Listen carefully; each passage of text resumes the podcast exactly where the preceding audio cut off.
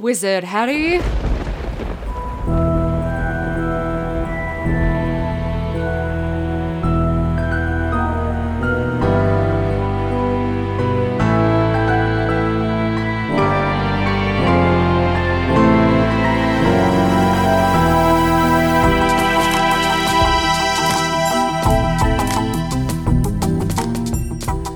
Welcome to the Harry Potter Book Club for The Half-Blood Prince with Jaya Shrestha, Michael DeMauro, and I'm Sarah Tompkins.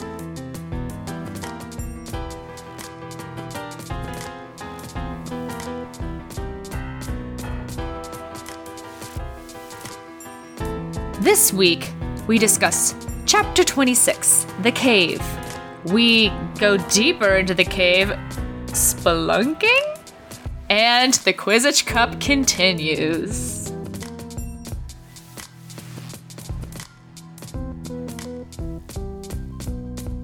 Okay.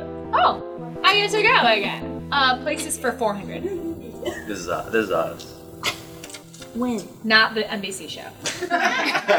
Good one. Thanks. Okay. What is the name of the other Diagon Alley robe shop besides Madame Malkin's? Oh, ding, ding, ding. Michael. Oh. Twilfitt and Tattings. What words are you saying? What was your answer? Now I'm going to be Twilfitts and Tattings. You don't have to. Okay. Would you like a guess? Twilfitt and Tattings? Tattings.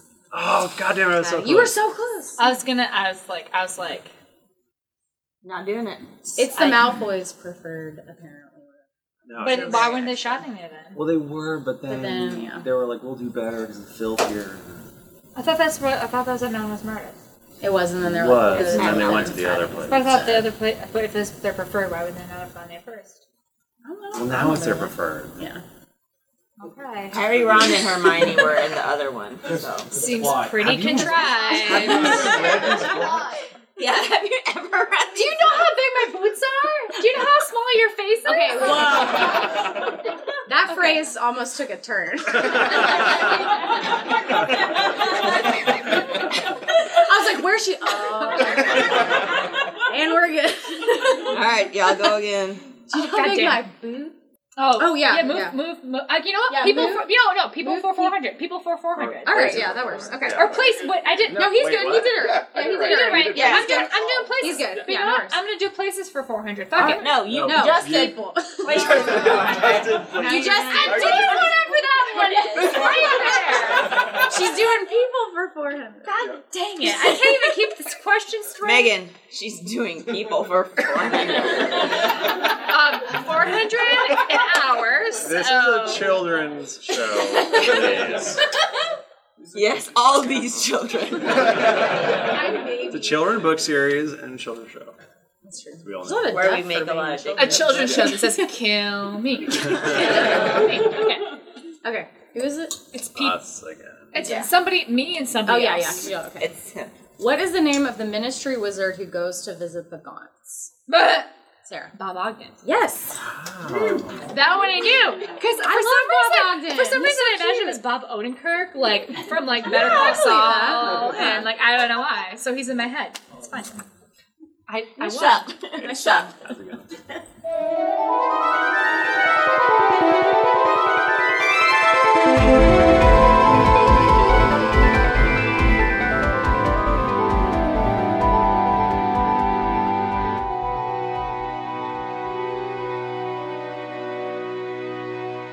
Chapter 26. The Cave. The Cave. The Cave. I feel like I wonder if, Mitch can make that echo. Like, ooh. Yeah, it didn't do the intro part, though. What do you mean? She did. You did? Yeah, she already did that. This week we do the and thing. And then I said spelunking, and then you made fun of me for saying spelunking. You didn't do it. Yes, you did. She did. Roll it back. Roll back the tape. This week we discuss... Chapter 26, The Cave.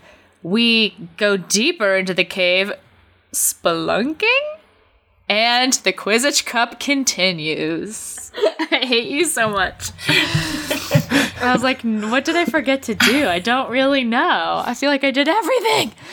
Look, I was paying attention. You made fun of me for saying spelunking. Were you there for this? Yes. Okay. I'm dumb. I mean, wow. Okay. Okay. So, Harry and Dumbledore appear at a giant old sea cliff, guys. They're just taking in the sights. It's stark and beautiful and spooky, the way I like it. Apparently, it's Halloween. What's that? I said it's Halloween. It's Halloween. Actually, I think it'll be New Year's. Happy New Year's, everyone. It will be 2020 when this comes out. Oh, my God. We have to sing Auld Lang Syne, just like Jimmy Stewart does. This episode literally comes out on January 1st, so... Oh, wait, no. This comes out January 8th. Happy New Year. You sure? Yeah, well, that's crazy. Whatever. It's not that far from the New Year. Okay. So anyway, so apparently...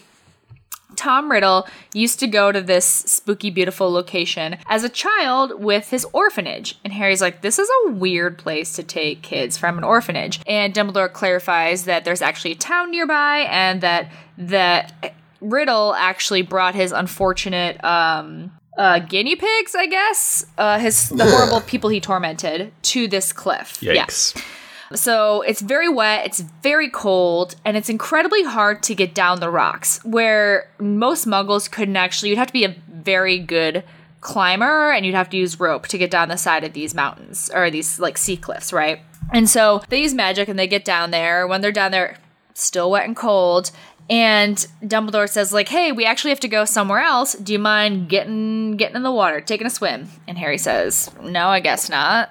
And so they jump in the water. Dumbledore does a perfect breaststroke. And they get to this point where there's this sort of magical arch. Harry can't see it, but Dumbledore can detect that it's there. And Harry, kind of makes a note about how it's weird that some wizards can just seem to sense where magic is. And Dumbledore is one of them. So anyway, once they're there, Dumbledore is looking at it. And he says, you know what? I think that we have to open this up a very crude way. And so they swear at the arch. And they say a lot of cuss words. No, I'm just kidding. Apparently, when he says crude, you have to use crude magic, which is blood magic. Oh. Which to me seems like the coolest, spookiest magic, if you're going to be really hardcore about it, right? Like, of course, Dumbledore's metal. Mm-hmm. Why wouldn't you? Although, if I were if I were Voldemort, rather, I would try and make it, like, it'd have to be my blood open it, not just anybody, right? Because if you wanted a follower to open it up, if you couldn't get there, just be like, here's a tiny little bit of my blood. Don't do anything bad with it or I'll kill you. Anyway. So Harry says... But how much blood is needed, too, though? Like, not a lot. Yeah, because if... it doesn't seem like a lot. If I really want to get somewhere and I just have to, like, prick a finger... No, literally. So anyway, so Dumbledore is about to, he brings out his crispy hand and he's about to cut it. And Harry says, no, I'll do it. I'm young. I'm so young and so full of life. And Dumbledore says, no, I really need you to be in one piece for the rest of this because it's going to be a pretty tough journey, I think. And your blood is worth more than my blood.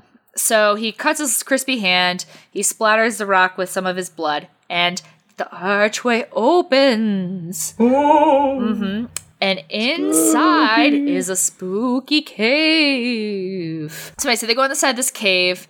Harry is so cold and shivering, and Dumbledore apparently realizes he could have made Harry warm again, so he does a spell, and Harry's clothes are nice and toasty, and he feels like he just got out of the shower or something like that. He's great. Dumbledore looks around to this place where there's it's a big open cave, there's a lake sort of thing happening in it, and he goes, this is definitely where the Horcrux is. This screams Horcrux.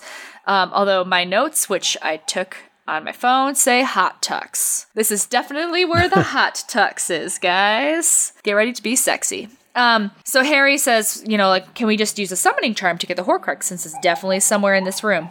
So Harry says, can we try a summoning charm? And he thinks to himself, oh, that's so stupid.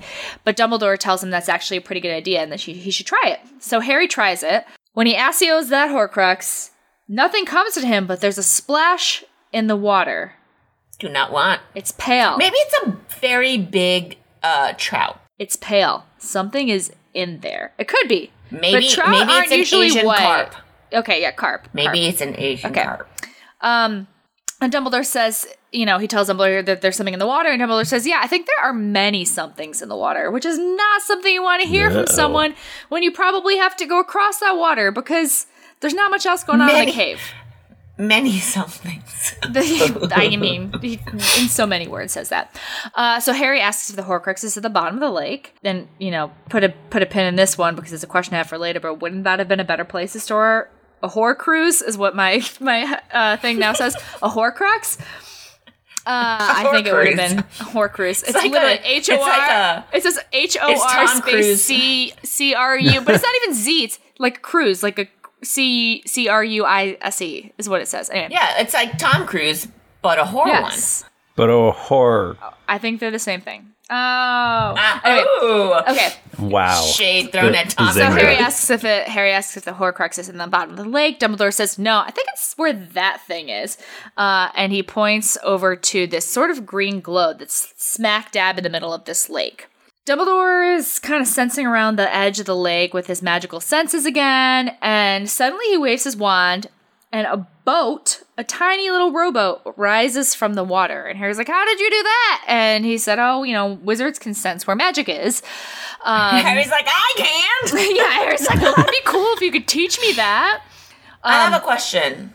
Sure. Are Mary and Pippin throwing rocks into the lake? Yes, and, Gandalf says, don't do that because there's dead people looking at you. Is Gandalf there at that time? He is, but it's Aragorn that says it. Oh, okay. You're right. Sorry. I couldn't remember. Anyway. Wrong book. I mean, no offense, but this one, I will say that, well, I do think that this is very similar to that. This one, I think, turns out, but that's just me.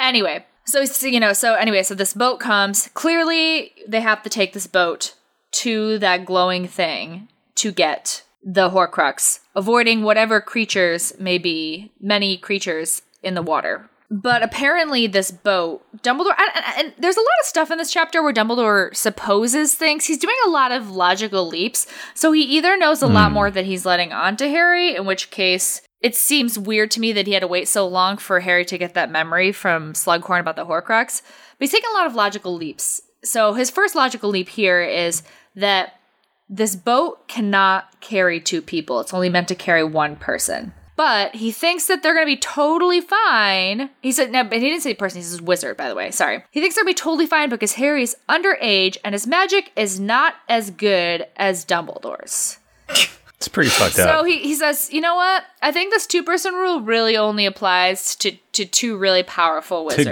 To good wizards. Not to you, you shitty wizard. Who can't even detect magic. Harry's like, okay. So anyway, he trusts Dumbledore on this whim. They get in, take a gamble, and they start across the lake. And Harry looks down into the water, and he sees a hand. No! Yeah, it's like who dumped bodies in there? It's like Camp Crystal Lake up in here, guys. Get out of the way. Apparently, I don't know that reference. Yeah, either. What are you talking about? No one knows what that is. You're from idiot. God. From Friday the 13th, you know, when Michael Moore. Oh yeah, okay. Like, I've never even heard of that. And at the end, he reaches out. I didn't know the name. And I didn't know the name of the. And it's scary. The lake. Yes, it's Camp Crystal Lake. Anyway, so apparently, according to Dumbledore, the lake is full of dead people, just full of them, and he's like, "Don't be afraid of them. They're just dead bodies, Harry." They're not just dead bodies, Dumbledore. I'm sorry. Literally, they are reaching out of the water. There is some sort of life and animation happening there. If it was just a corpse, I would be freaked out, but I would say, okay, we're just floating on corpses. Sucks, but weird. But I could live, I guess. Anyway, so Dumbledore is pretty sure, again, another logical leap, that they won't bother them until they have gotten the Horcrux. So he says, just leave them undisturbed. But then they have to get back over the lake. Yeah, but right now we don't have to worry about the dead bodies in the water, okay? Just put it out of your mind. What could go wrong? So the boat reaches a small island, and so this island is sort of a big smooth rock in the middle. It's about the size of Dumbledore's office, and there on it, there's only one thing, and that is the source of the green light. That's right, it is the American dream, guys. We found it. No, it's a basin filled with green light. What? Again, another reference, you know? What are these weird references you're making? Dude, oh my God. Everybody's read The Great Gatsby. I feel like, come on, guys. Oh my God. A green glowing. Oh, everyone's read The Great Gatsby. I have, but it was a long time ago and I had not read it more than once. The green glowing light that Gatsby's literally always looking at, and it's across the water. I can't even read, Sarah. It's across the water and Gatsby's always reaching for it, and it's a symbol of the American dream that you can never have. Way to make me feel bad. Yeah. Thanks. You can never have the American dream, and you can't read. You pedant. Okay. I should say a peasant, not a peasant. Okay. What did she call it? But anyway, it's a basin filled with a green glowing liquid.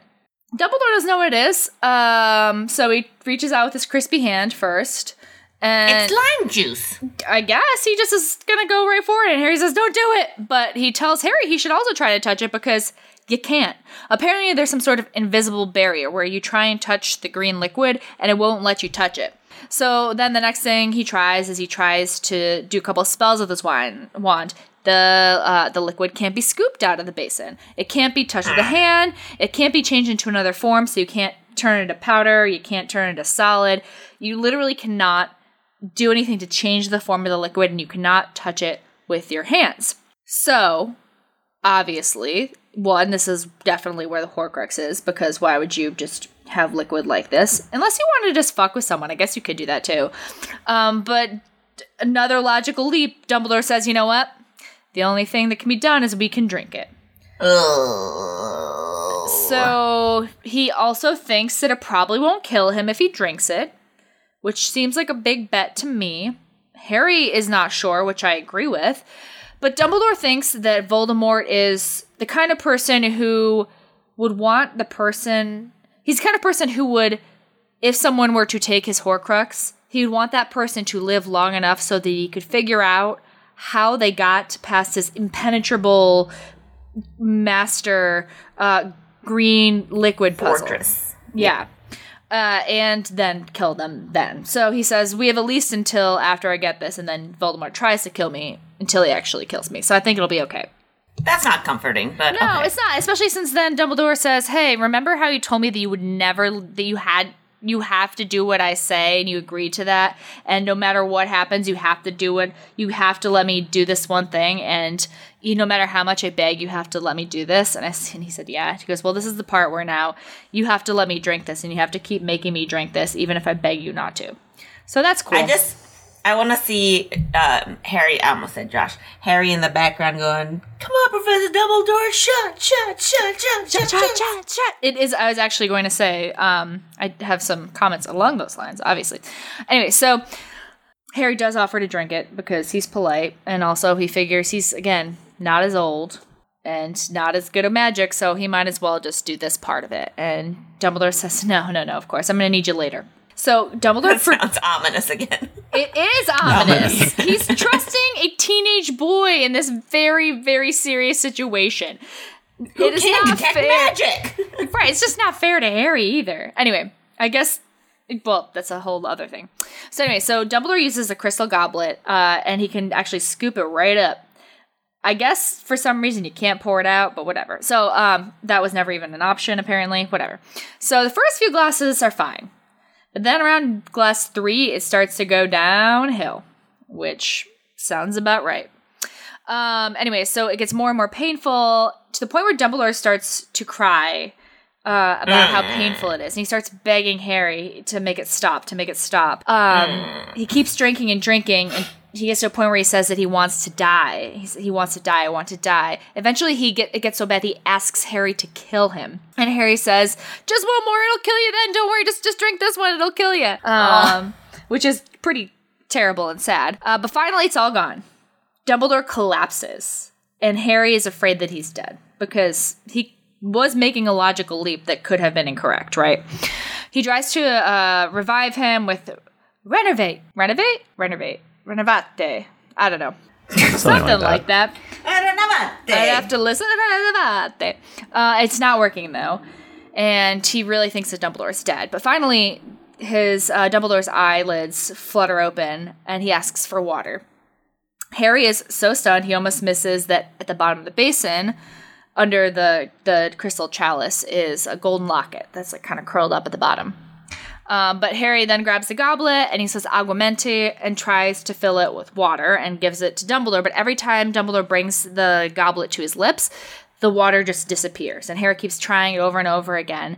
And Harry realizes very quickly that Voldemort had planned this all along, that the only water that would be available for a person to drink after this horrible, horrible potion would be the water in the lake. Yeah. And you know what? Botulism is the least of our problems right now, because when Harry puts the goblet in, fills it to the brim with icy water, and dumps it into Dumbledore's mouth, he realizes that his arm is very cold. And it's not because he stuck it in the icy water. It's because there is a pale white hand grabbing onto his arm. Ah! It's Inferi! It's Inferi, guys, and they're trying to pull him into the water. No! At that moment, the water is swirling. It was so placid before, and now it's swirling. This army of dead is in the water. Tons of dead bodies are starting to rise up, and Harry doesn't know what to do, so he tries to petrify them.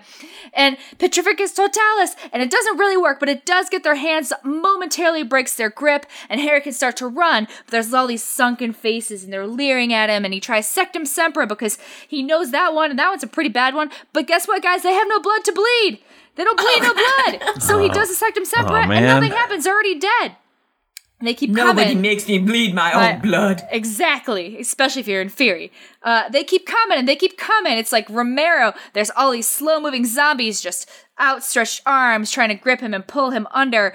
And Harry is sure that they are going to kill him, and he's going to become part of the army of the undead that are going to be protecting a piece of Voldemort's soul forever.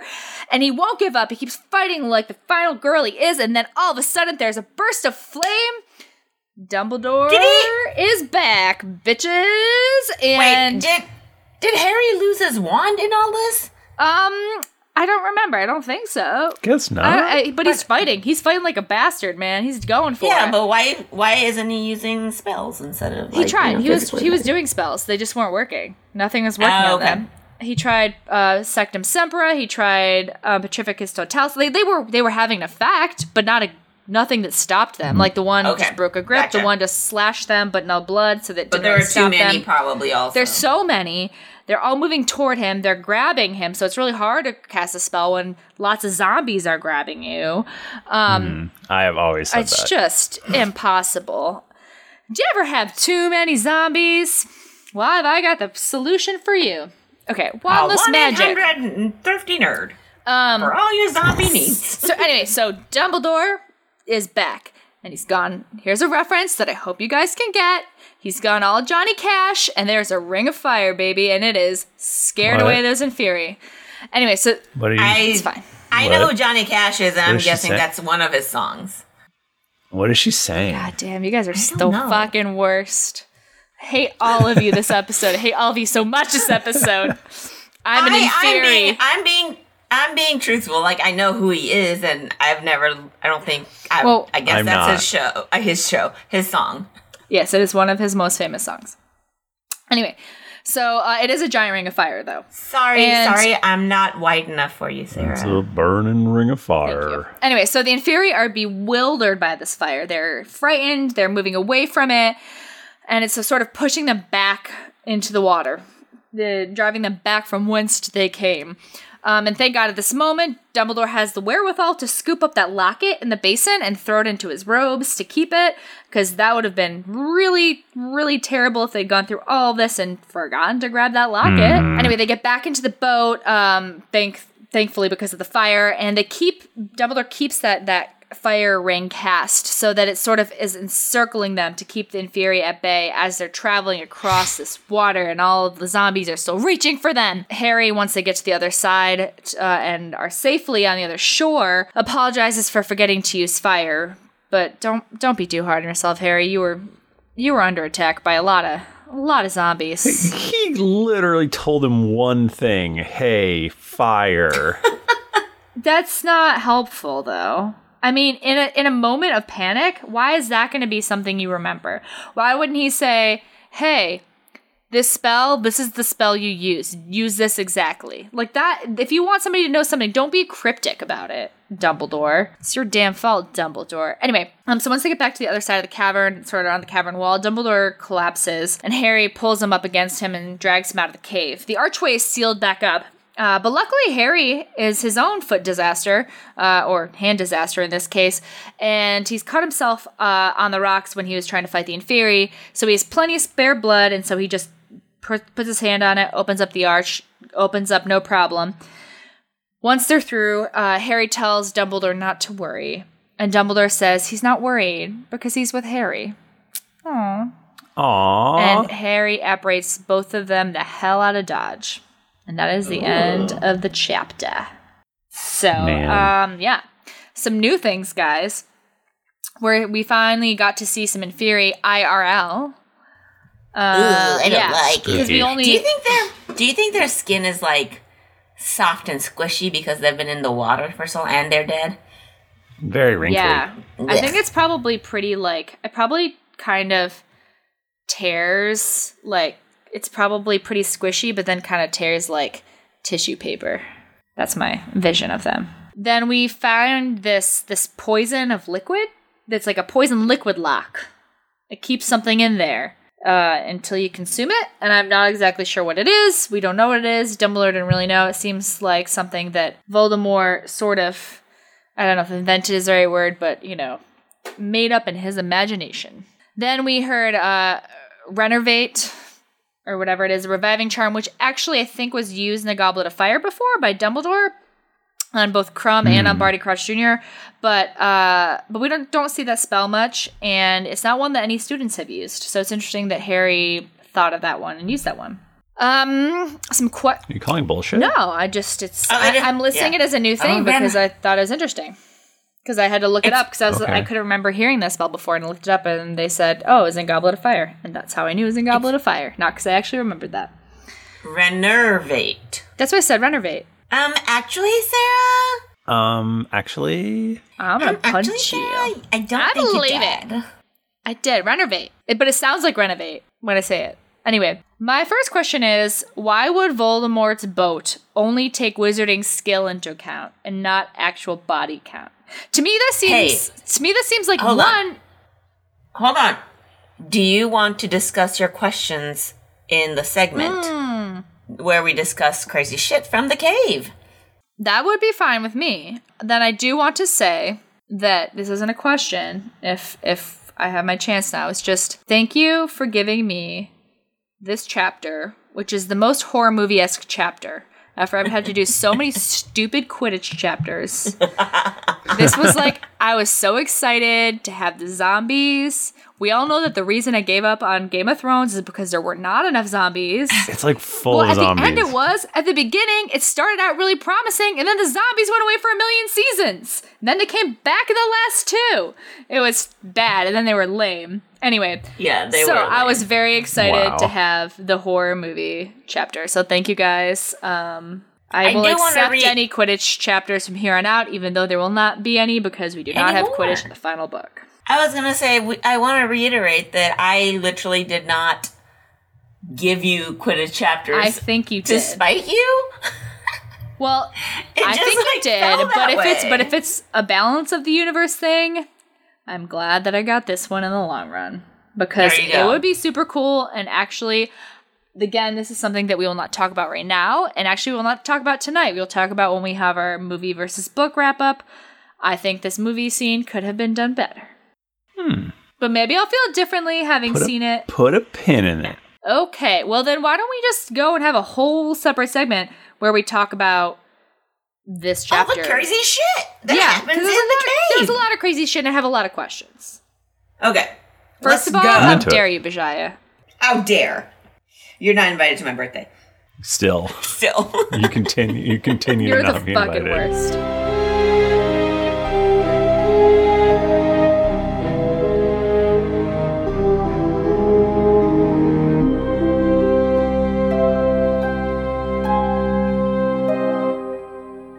Hey, guys. Yes. What?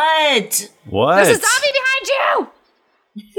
No. There isn't. There's not a zombie behind you. I just wanted to try and get your excitement level, your adrenaline pumping, so we could talk about this chapter, The Cave, which was pretty creepy. Oh. And I thought one of the cool, more action-packed ones in the book. What's up? I was trying to remember, what were they trying to differentiate? Oh, a ghost and an inferi. Never mind. Keep going. Yes, and one was like, not a departed spirit. What is it? The sassy line that Ron gives. I don't know. He says, well, Harry is right. If you see an inferi, you're not going to be like, oh, can I see through you or not? Mm-hmm. Yeah, that was the sassy line. Got a point. Yeah.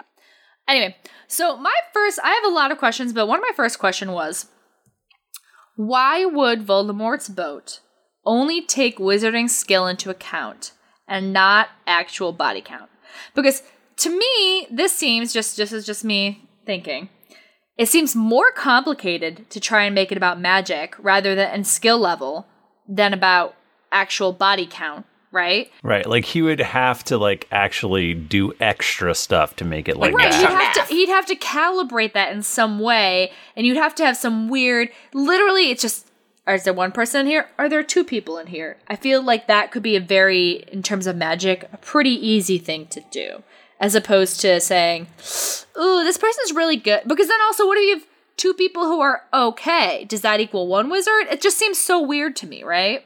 And Dumbledore even says, basically, at the end of this chapter, that this was clearly something needed to be done by two wizards.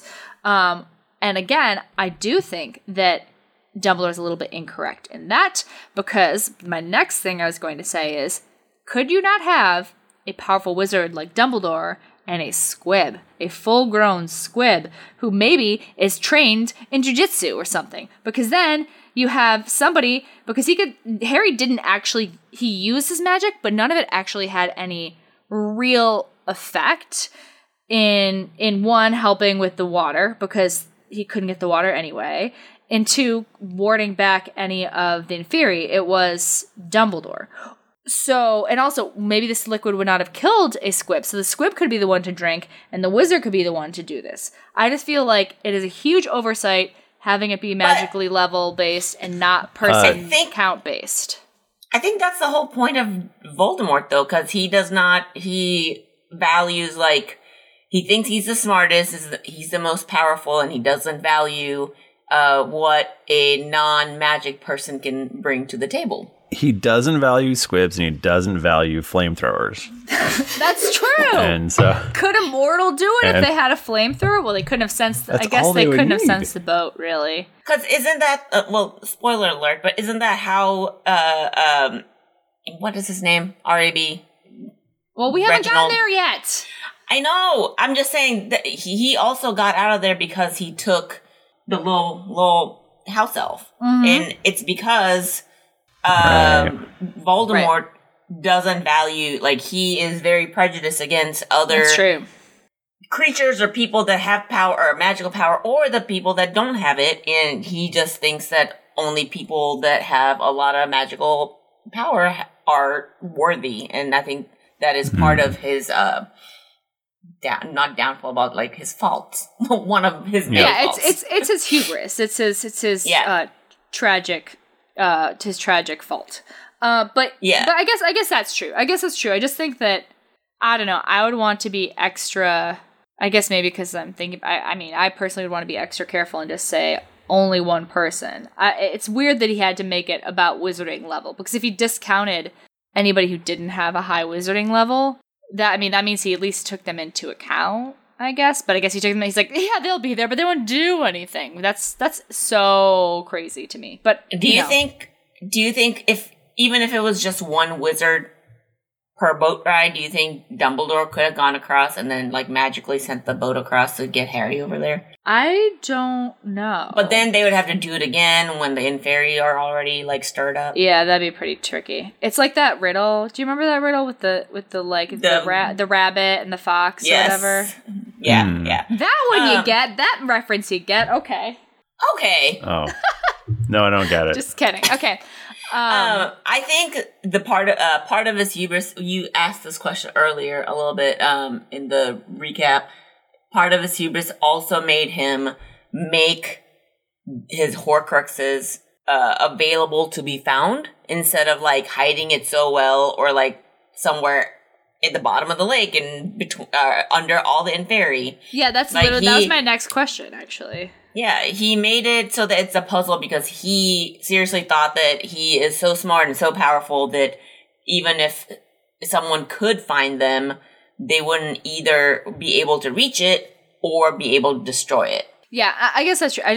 One of the things I was going to say is that, because Harry says, is it in the lake? And my question was going to be, why would you place your Horcrux in so obvious a place? Wouldn't it be better to just throw it in the lake? Because surely Voldemort could figure out a way that he or one of his, I mean, not that he would do this, but if he wanted to have a very, very trusted follower find his Horcrux, he could surely figure out a way that only they could summon it. He or his chosen could summon it, right? It all feels very like a Bond villain, you know? Kind of, you tell the person your whole plan before it happens, and there's all sorts of easy ways to get out of it when you could just hit the button to blow up the moon right away or something, you know? Mm-hmm. So, I don't know. I agree.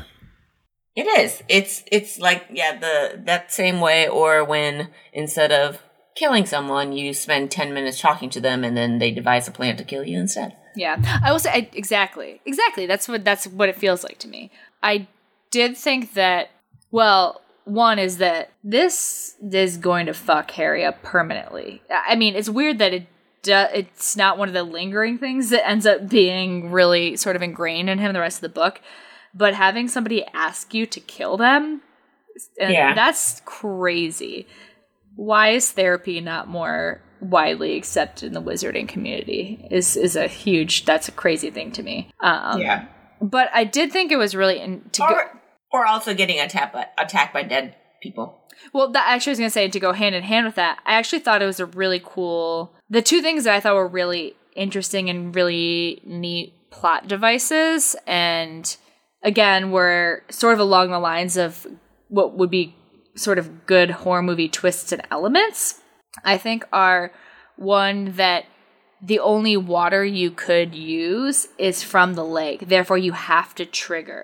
I'm assuming that he needed the water to survive, right? Yeah. Or in the very least, become well enough to move, right?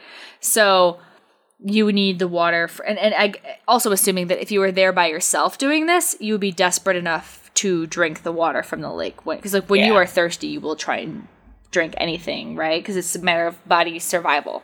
So I think that is really a super. I mean, it's horrible and horrifying, but it's a super interesting element that you have to drink the water from the lake, therefore triggering the Inferi. And then the realization that Harry has that if he dies there, he becomes an Inferi and he protects part of Voldemort's soul. Yeah. And that is so cool, but also so fucked up. And I think those are really just really well done things that JK did. I have a question. Do you think Voldemort put a spell on the Inferi that even though there's so many dead things in the water that they don't decompose? Mm. Or is it more horrifying to think that Dumbledore, like whoever tried to get the locket, would have to drink dead body soup? I thought you were going to say would they dissolve over time? Is what I thought you were going to ask. Well, yeah, that's. I think it's pretty gross. I think it's pretty gross that they're drinking dead body soup. I think even if they don't decompose, the idea that there are dead bodies in there is pretty nasty. Well, there was no comment. Do you think he put a spell on the dead bodies so they don't, like, become dead body soup? Well, I guess what I actually think of when I think of Inferi, and I don't know if this is true because I have no idea. I don't know a ton about Inferi, and there's not a lot about them in terms of them versus... Not that there's... I mean, there's, like, your traditional, again, Romero-esque zombies, which are rotting corpses that have risen from the dead, yada. But this is magic, right, that makes them rise, not some sort of virus or supernatural thing, right? It's actual magic. Dark magic, yeah. Yeah. So if you create an Inferi, if it exists, can it decompose or does it just exist as it is forever and ever? I assume that they're making these from bodies that are already dead, so therefore have already been decomposing. right? So yeah. So my guess is maybe they just stay in the state that they're in. Yeah, that's what I'm saying, because of the magic. Ugh. So it's less that that's still gross. It's less that he did a special spell to make them stay that way, and more that making someone an Inferi keeps them preserved in that way. I don't know. What do you think, Michael? I don't know. I'm sort of fixated on the fact that is this salt water? That's a good point. But maybe they were in. I think that they were at an ocean. But it seemed to be a separate lake. So it could potentially be from like a ground source or a ground swell. So there are actually like when I was in Hawaii, there were spots. Oh, when I was in Hawaii. No, but there were spots along the ocean where you could swim in essentially these pools of fresh water that were in the rocks alongside the ocean. Oh, weird. Yeah, it's really weird. The earth a lake is by the crazy. Ocean. Aww.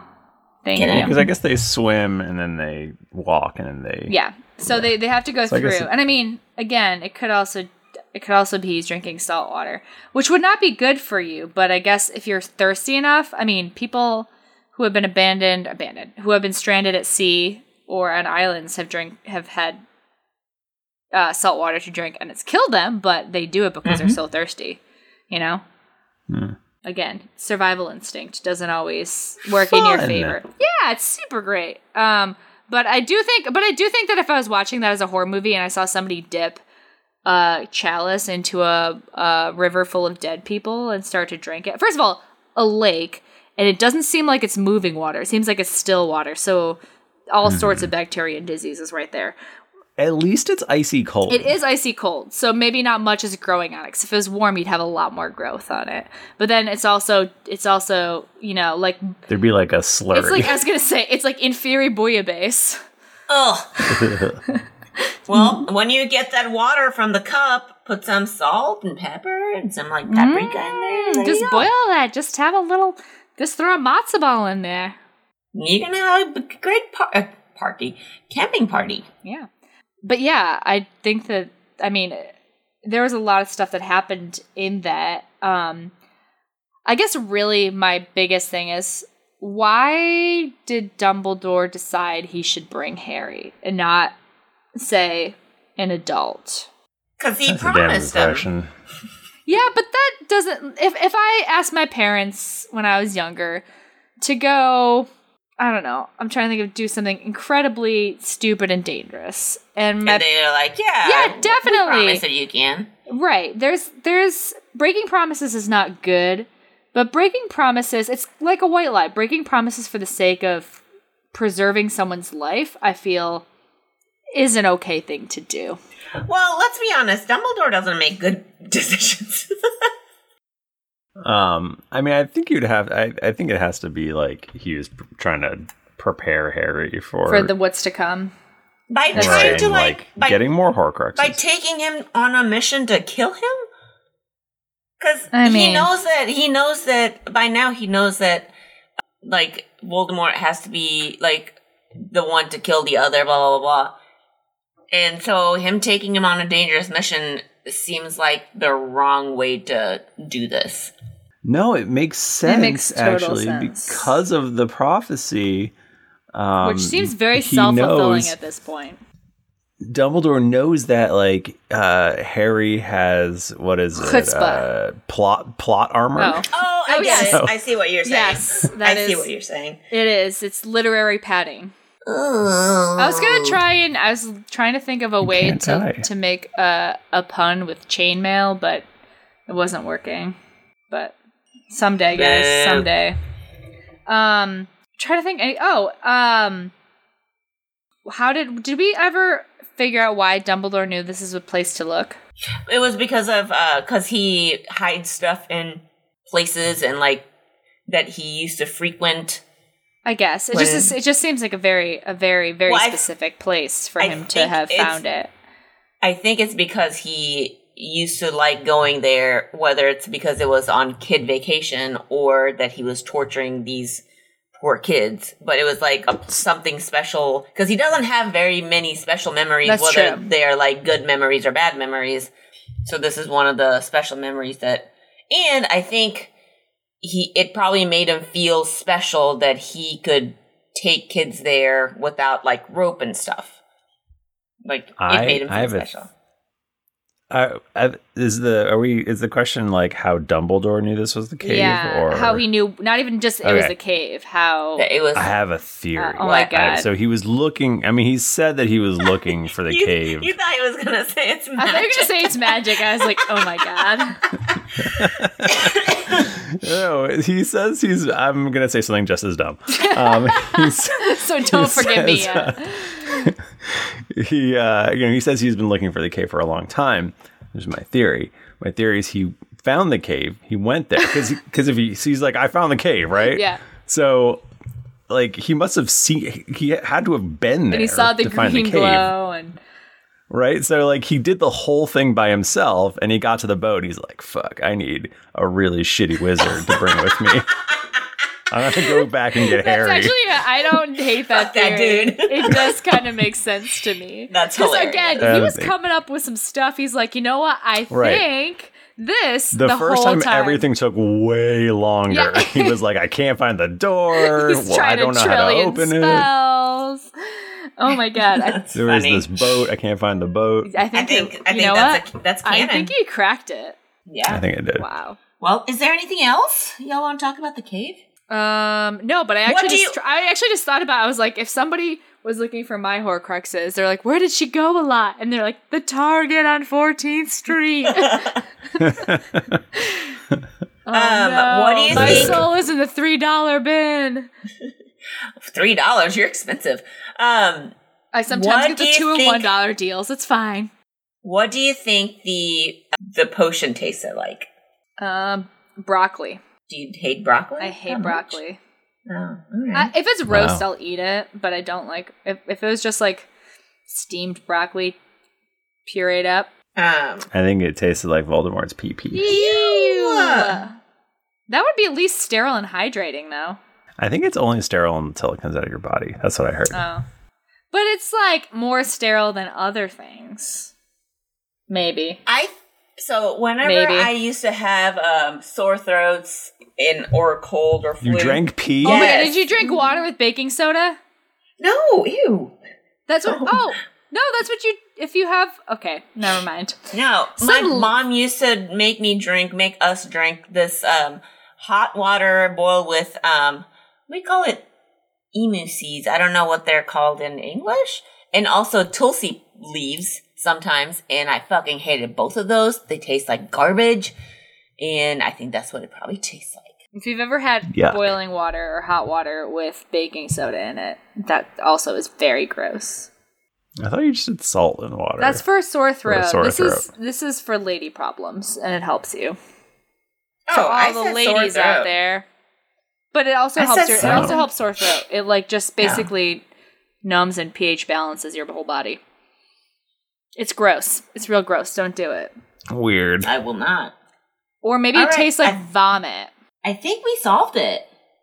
Good job, everybody. Wow. Thanks, guys. Hopefully you guys don't have to get through too much therapy to get over this chapter. Because there was a lot of Dumbledore begging to be killed. All right. See you next week, Dumbledore.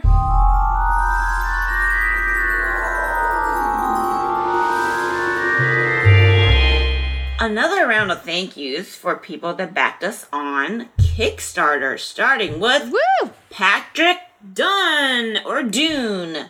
I think it's Dunn. I like Dunn. Yeah, I would say Dunn. But spelled like ye old English shop, sort of. But Dunn. Patrick Dunny. Ashley Dunny also maybe. Ashley Longman. Thanks, Ashley. Longman. He is great. Ann Burger, I would love to eat your name because I'm very hungry. I'm not going to touch that comment, but Ann Burger, you're great. Thank you. Carolyn Haker. Haker. Is it? Yeah, it is Carolyn, right? Because there's not an E, otherwise it'd be Caroline. I mean, yeah, I know that much, how to read that much, Sarah. Gosh. Well, I was just questioning my own pronunciation in my head. Michael, I'm sorry. You guys should watch the Sakura Gummy Japanese commercial for Long Long Man, because that's immediately what jumped in to my head when you read Ashley Longman. Long, see the one who falls in love with the other person? Yeah, it's so good. Look it up. Look it up on YouTube. It's fun. There's a lot of them. You have to watch all of them because there's a whole arc. Oh, I don't think I've watched. There's a whole arc. Oh, it's a story that I could miss. Okay. Anyway, moving on to the thank yous. Not thanking the two yahoos in this podcast is Craig. Craig, I love your list. Craig, just Craig. Thank you, Craig. And Brian Fellenbaum, who makes wands, and he sent us some, and they're fabulous. So Thank you, Brian. They're beautiful, and it sits on my shelf, and people love it. It's on mine, yeah. And then Alex. Thank you, Alex. Thank you. Robbie Hayes. Thank you, Robbie.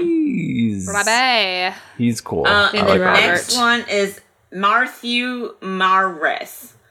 That sounds like the name of a person whose wedding I would like to be in and/or go to Japan with. I would not want to go to either one. He sounds like somebody who'd be married to a really cool lady. That does. It sounds like someone whose wedding Sarah and I would show up to late. You mean right on time as it started in a bad way because we got stuck in traffic. And our Uber driver was terrible. And anyway, then Vijaya would go back to Sarah's apartment early, and then Sarah would get locked out. And cry on her stoop. And cry on a doorstep. You're pulling a lot just from a name. Matthew Morris is a very evocative name. And Molly Green, we love you. Yeah. And then rounding this thank you out is Jennifer Labrie. Yay, Jennifer. Thank you, Jennifer. Jennifer, thank you.